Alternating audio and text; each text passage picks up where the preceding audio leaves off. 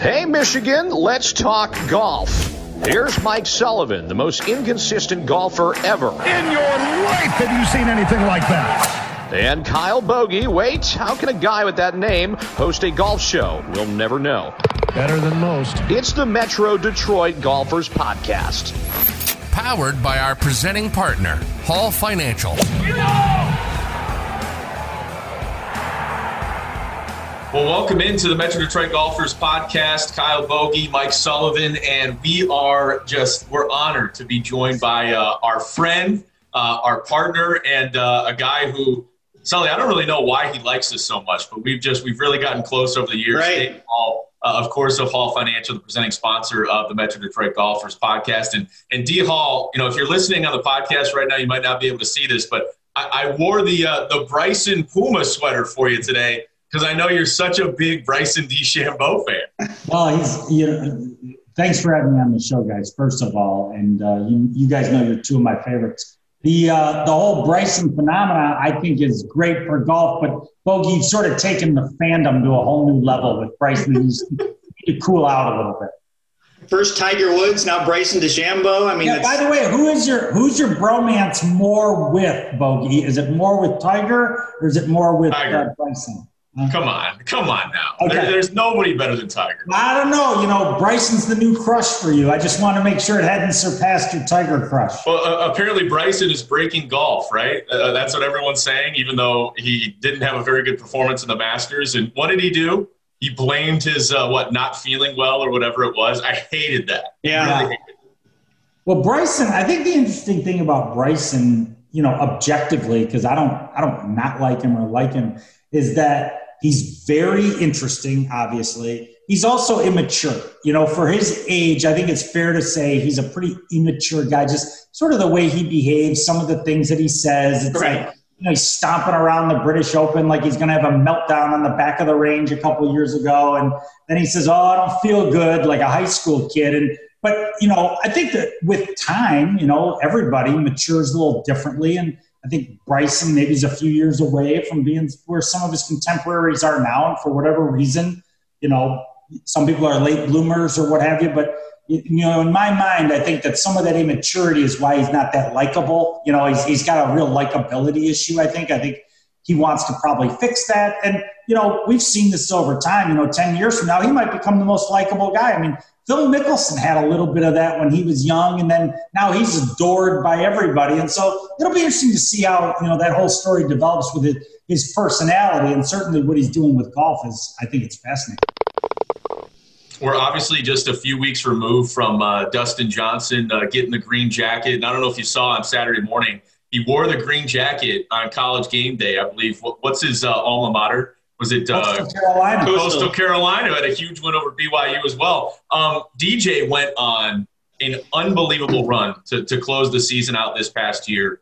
I, I mean, what did you make of it? And do you think there's a lot of people that feel this way that DJ is single handedly, when he's on his game, he is absolutely the best golfer in the world. You, you just simply can't beat it. Is that too far of a stretch?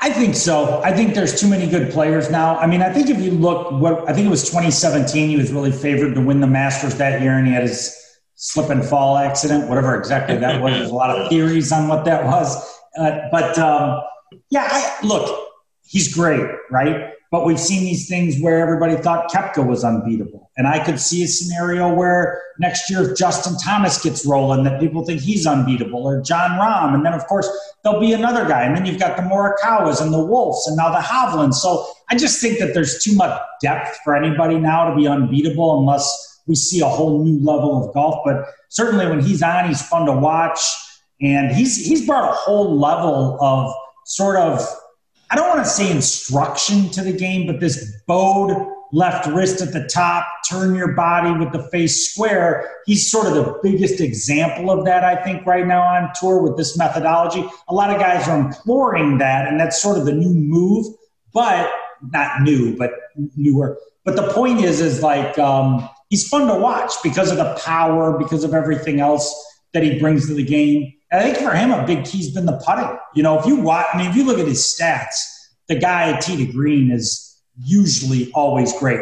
So when he's putting, yeah, he's, I mean, he's at the top and you'd be you'd be I don't think you'd be very smart to bet against him when he's putting well. Do you think if you had if you had to say one thing, is that what really separates tour players, D Hall, is putting? Meaning if you're truly gonna make it? Because I would argue that that in terms of top to bottom, the ball striking is very, very similar to all I mean, all of these guys on tour. Some guys certainly better than others, but you have to be able to putt because everyone can be so similar in terms of ball striking, not necessarily distance, but just overall contact. I would say I, I noticed such a huge difference. Even some someone like Bryson, who is known for for hitting the ball just a mile, but when he gets around the green, he still putts, and people don't realize that. Yeah, I think. I mean, I think. Look, if if you're on the tour, tee to green, you're probably pretty good, right? like the best.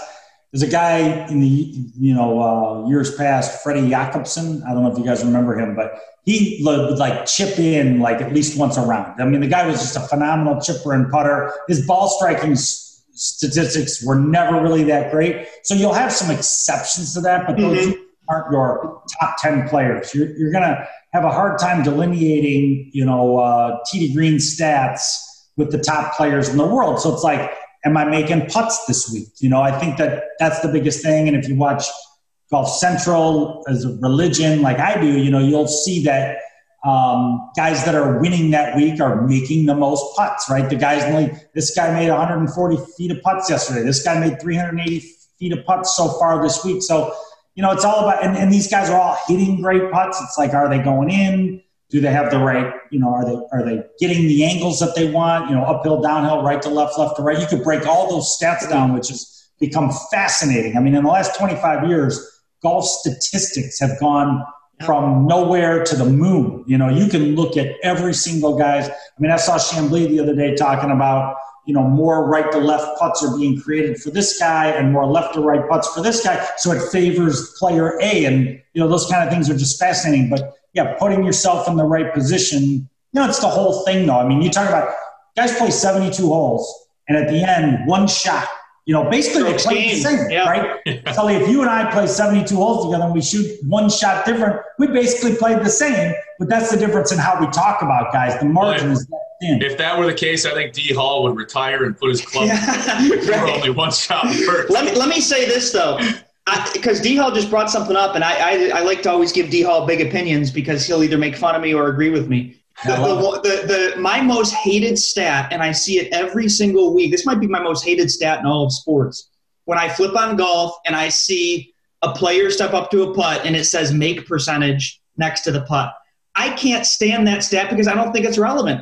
Not everyone's the same caliber putter. That would be like if you're if you're watching an NBA game and Andre Drummond at the free throw line, you can't just say the average NBA, you know, free throw percentage because Andre Drummond's not as good of a free throw shooter as Steph Curry. So I don't know why it's this this this you know universal type make percentage stat just from a pure number standpoint when there's guys that are better putters. Well, of course, I'm going to disagree with you. So let's let's get at it. Okay. So the first thing I think is like I I find those statistics relevant in in the proper context. I think, which is more to your point. So what a lot of amateurs don't realize because they think they should make every six or seven footer that they hit. Mm-hmm. Tour pros make half of them.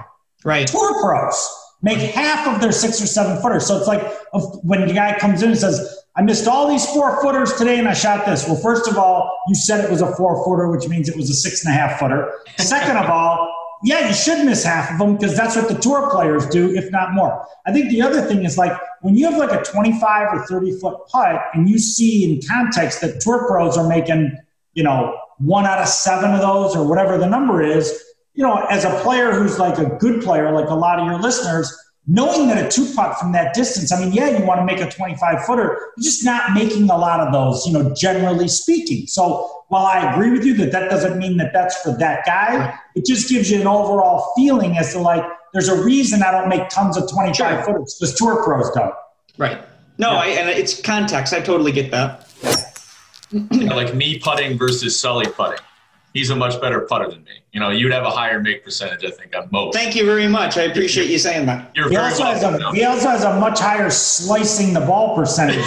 it's true. It's, I, I, I got to fix that next year. Don't you worry, D Hall. I will. Not Sully, not on behalf of the whole community of golfers, these thousands and thousands of maniacs that are, you know, are following you guys, and I love this group. Will you please Get yourself into an indoor hitting area this Oh, yeah. winter and hit the draw. I want to see a Yeah. draw from you. I will be focused. You know what? But that. you know, you know who else hits a power fade just like I do? Brooks Koepka, Dustin Johnson. You know, all right. let- Let's. You can also hit a fade and be successful, but I will be working on a draw. Don't worry. Just in context, their fade starts down the left side of the fairway and ends up in the middle of the fairway. Your fade starts left of the left bunker Oh, and stop. in the right fairway. Now, I, I I will say this though. I do think I've gotten a lot better with playing to your misses. When I used to miss, and I know a lot of friends that'll miss, they'll miss and they'll be in you know two fairways over. At least when I miss, I'm still I can still scramble and recover. And I think that's that's all golf is is playing to your misses. Really. We got to get that club a little more square and a little more into out. Okay, I need you to work on that. Absolutely, I will. It- we can certainly get uh, get to work on that this winter. Um, D Hall, you were talking about before we uh, got on the podcast equipment and some of the new uh, you know stuff that's going to be out next year. And I know you're uh, you're kind of a nerd when it comes to that, as are a lot of uh, people that are in the uh, the group Metro Detroit golfers. What are some of the things I guess in 2021 you got your eye on? Some of the equipment that you might be tossing in your bag, perhaps for for next season. Well, I was uh, kind of excited when I saw, um, you know, Viktor Hovland, you know, who just won last weekend, who is a stud, by the way. The guy's a money making machine. I think he's missed like, I probably get this wrong, but in a couple of years, he's missed like two or three cuts. I mean, this guy makes the cut every week. I mean, he is, he's kind of under the radar because Yeah. of Wolff, because of Wolff and uh, Morikawa. This guy's like the third of those three, but I assure you, this guy is going to be, uh, he already is unbelievable. He, um, uh, he's using the new Ping driver. I think it's the 425. So Ping's coming, and I've heard really good things about it, and I'm looking forward to trying it when it comes out. Um, so I thought that was interesting. Also, uh, Justin Thomas put into play the new Pro V1X ball, uh, which I think is interesting. Um, and so, yeah, this is the time of year when you start reading a little bit about the hype around a lot of the new equipment that's going to be launched in February. And then, of course, everybody wants to try it and see how much better it is. I will say this about equipment that's interesting, and I think a lot of your community probably shares this: is that for a lot, for many years, I would chase the new technology, just assuming it's better. But I found, you know, when you've got a club that you love, and when it's and when you get on like a TrackMan and Optimizer, and you're pretty much optimized, you know, switching to switch. There's no there's no magic 15 yards in my opinion, but you can pick up some efficiency, whether it be uh, a couple more yards or whether it be a little straighter or something that feels better to you, it sounds better to you. I mean, I think all, all those things equate to confidence. To me, new technology should be about confidence with players.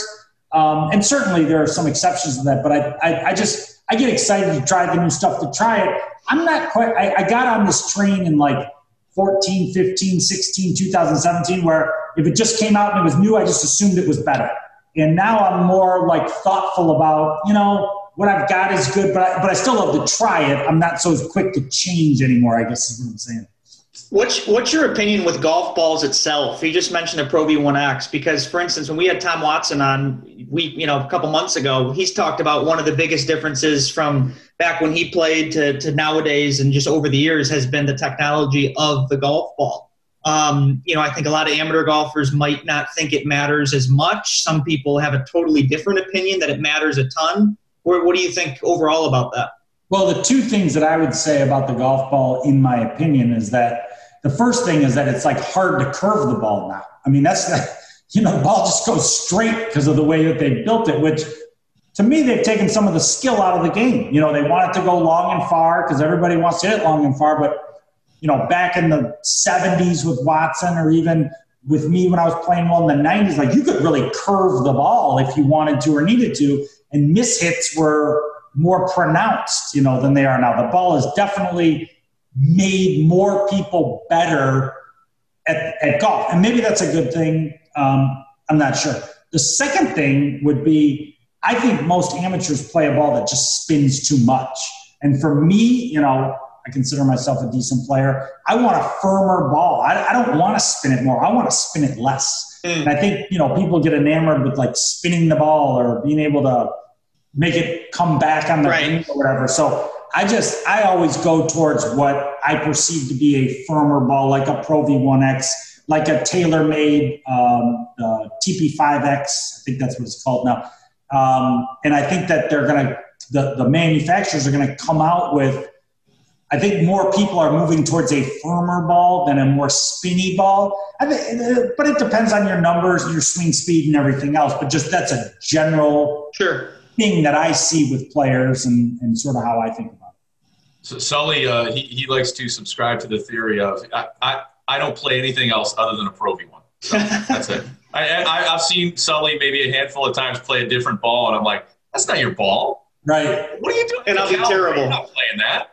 What, well, I, your, what's your preferred ball, Sully? I usually, I this year I played Pro V1X almost every single round as well. Okay. Um, you know, it's I, I, have it in my head as well that you know there's a reason why. Not that I'm a tour player by any means or even close, but there's a reason why every single uh, tour player seems to not everyone, but the, the vast majority are playing Pro V1s. I just kind of yeah. probably more of a mental thing than anything where I think if this is working for them, this is gonna, this is what I need to be playing too. Yeah, I, th- I think that, and I, I think the TaylorMade ball, right? Um, it's really is, nice. It really is. Yeah, and you've seen some guys switch over to the TaylorMade ball. Some of that's for money, uh, but not all of it. I think you know you got your guys that subscribe to the Srixon ball. You know you've got but Bridgestone.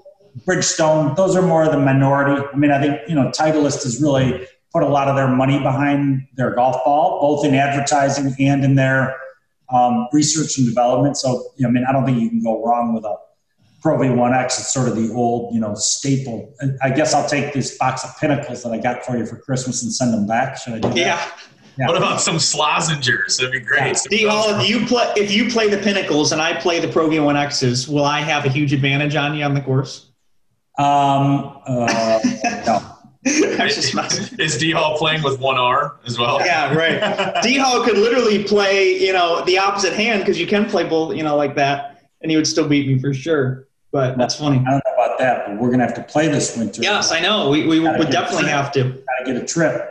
So one guys, thing, one thing I want to tell you is this community that you guys growing has been awesome. It's been um, great for us uh, in terms of you know just getting the word out about what we do at our company and you know our eight day closings and our 2500 five star reviews. And we're just really appreciative to share that with your audience. And you guys getting recognized by the GAM the other day i saw that on social. Was awesome. So just congrats with everything you guys have done with this group. And you know you guys both told me that this is an underserved market. And like a year ago and i kind of rolled my eyes at you guys like i do on half your ideas but you guys were dead on and um, boy, it's, it's been fun to see and just more golf talk. I mean, I just get pumped up to be on the show with you guys because I love talking golf just like your whole audience. So appreciate you guys having us as the uh, premier sponsor because we, uh, we're, we're heavily invested in golf in the state of Michigan also. Yeah, no. the thanks goes uh, both yeah, ways, no you. doubt. And um, you know, obviously, you know, Hall and uh, you know your team at Hall Financial, you're trying to you know help Michigan golfers and Metro Detroit golfers as well. That's why we got hallmdg.com, and uh, you know you can certainly look into working with uh, David Hall and his team over there. You guys are just crushing it right now. Yeah, and what, what, what we've been doing for some of your folks that have been doing the enter to win is just giving them some feedback on their credit, getting them pre-approved, all no cost to them, total complimentary service. So if anybody out there needs us to take a look at something, we're happy to do it as a complimentary service or just our way of being a part of this community. Thank you, D Hall. That's awesome. We appreciate yeah, we you, appreciate seriously. It. Good to talk to you guys, and uh, let's keep up the good guest list. Let's get rid of guys like me. Let's get like a Jack or a Tiger on here, and then I'll be back maybe in the second quarter, and people can get. I mean, you guys really got to up the ante here on the guests, okay? But you have Jack and Tiger on speed dial, right, D Hall? So you can yes. help us out with that, right? I, I, and then I wake up in the morning, sure. Yeah. I try to tell Kyle. I mean, he's spending so much time every single day emailing Bryson DeChambeau's agent, trying to pitch, getting him on here. I gotta. I'm sending Bryson DMs every day. We got to get you on. Well, his agent now is going to say, after that guy that sponsors your show called my client immature, uh, I don't know if I want him to be on your show. right. That's funny. Well, D Hall, thank you as always. Seriously, good to talk to you and catch up. Good talking to you guys. Have a great day. Well, always great to have uh, David Hall and uh, the team at Hall Financial on the Metro Detroit Golfers podcast. And, you know, again, just to reiterate, guys, uh, they are the presenting sponsor. They are, you know, a partner of ours, friends of ours, and they are trying to be as helpful as humanly possible for you, the Metro Detroit golfer out there. And so, you know, we implore you, please go to hallmdg.com. That's hallmdg.com uh, to get a little bit more information and just check in on your situation. You know, they, they'll help you with your credit. They'll look at your situation, see maybe if you are in a position to refinance or in a good position to potentially buy a new house. So, you know, if you do want to check that out again, that's hallmdg.com. And of course, you can follow Hall Financial uh, and find them all over social media as well. They really do a great job and are just simply killing it right now. So take advantage of that opportunity. Now, Sully, we, we got into into the weeds there a little bit, a little golf nerdy discussion with D Hall, which I absolutely love. You know, I I'm a big Golf Digest guy. I like to sit down with a coffee, uh, you know, and run through Golf Digest and check out all the articles and what's going on uh, coming up next year. But it, it's interesting. You know, one thing that we talked about, and, D Hall was was poking at you about you know you you know being able to hit a draw, you know, instead of a fade. And I go back to just Dustin Johnson when he was asked, you know, about his swing change because he used to actually hit more of a draw and now he's actually hitting you know a big high powerful you know cut and he simply said well i made the decision to just hit the fade. I thought it was just a good good thing to do. And he just decided to hit a fade. Now obviously us amateur golfers we don't have the ability to just say you know what? I'm going to start hitting a fade. Or hey i'm going to start hitting a draw. There would be a ton of of time i think and probably you know instruction going into uh, something like that. I, i'd be curious have you actually ever gone through a swing change? Because for me, I, have gotten like two lessons. And it was with Kenny Allard, our good friend over at uh, Detroit Golf Club, because I was a mess off the tee. I, I literally could not get off the tee. I was hitting like 220, 230 yards, and it was right, it was left. I had no control over it. And Kenny basically told me, look, people are going to tell you to change your grip, you know, overall, even on your irons. I don't want you to do that. Don't worry about changing your grip. Your iron swing is is very good. You know, you have.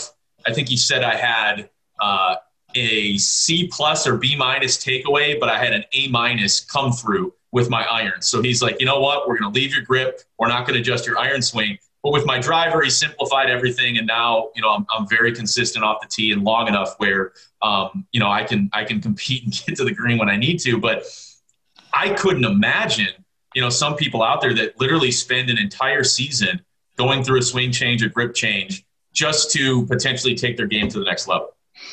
Yeah, I mean, I've certainly gotten some a couple of lessons or some tips and here stuff here and there, but um, haven't gone through a full swing change or anything like that. Now, uh, of course, you know our buddies Ben and Chad at Golf Leadership Academy, and I, I think there's going to be a lot of stuff we do with them, and, and that'll be great. But I don't know. I think that's really, really tough to just totally transform a swing and totally change your entire swing unless it's just really, really messed up. You know, I don't think my swing is. I mean, I know you. All jokes aside, oh, you need to play a draw, not a fade. Which, well, sure, I'll work on that, whatever. But it's not like not like my swing is all messed up. You know, it's it's yeah. you, you have to. Um, I, I really believe it's more so tweaking stuff than yeah. it is doing a full swing change. There's plenty of things you can tweak, but Kyle, I also I totally do agree. think I do really think that a lot of the times it can be information overload for a lot of people. I think that there's a reason why there is value in getting instruction and getting organized instruction from a professional or instructor or whatever because it's very focused. If you if you go on YouTube right now and, and search "fix my slice," you will just be inundated with information overload on, on a million different things to work on. And like you said, it is custom to your swing on what you actually need to do.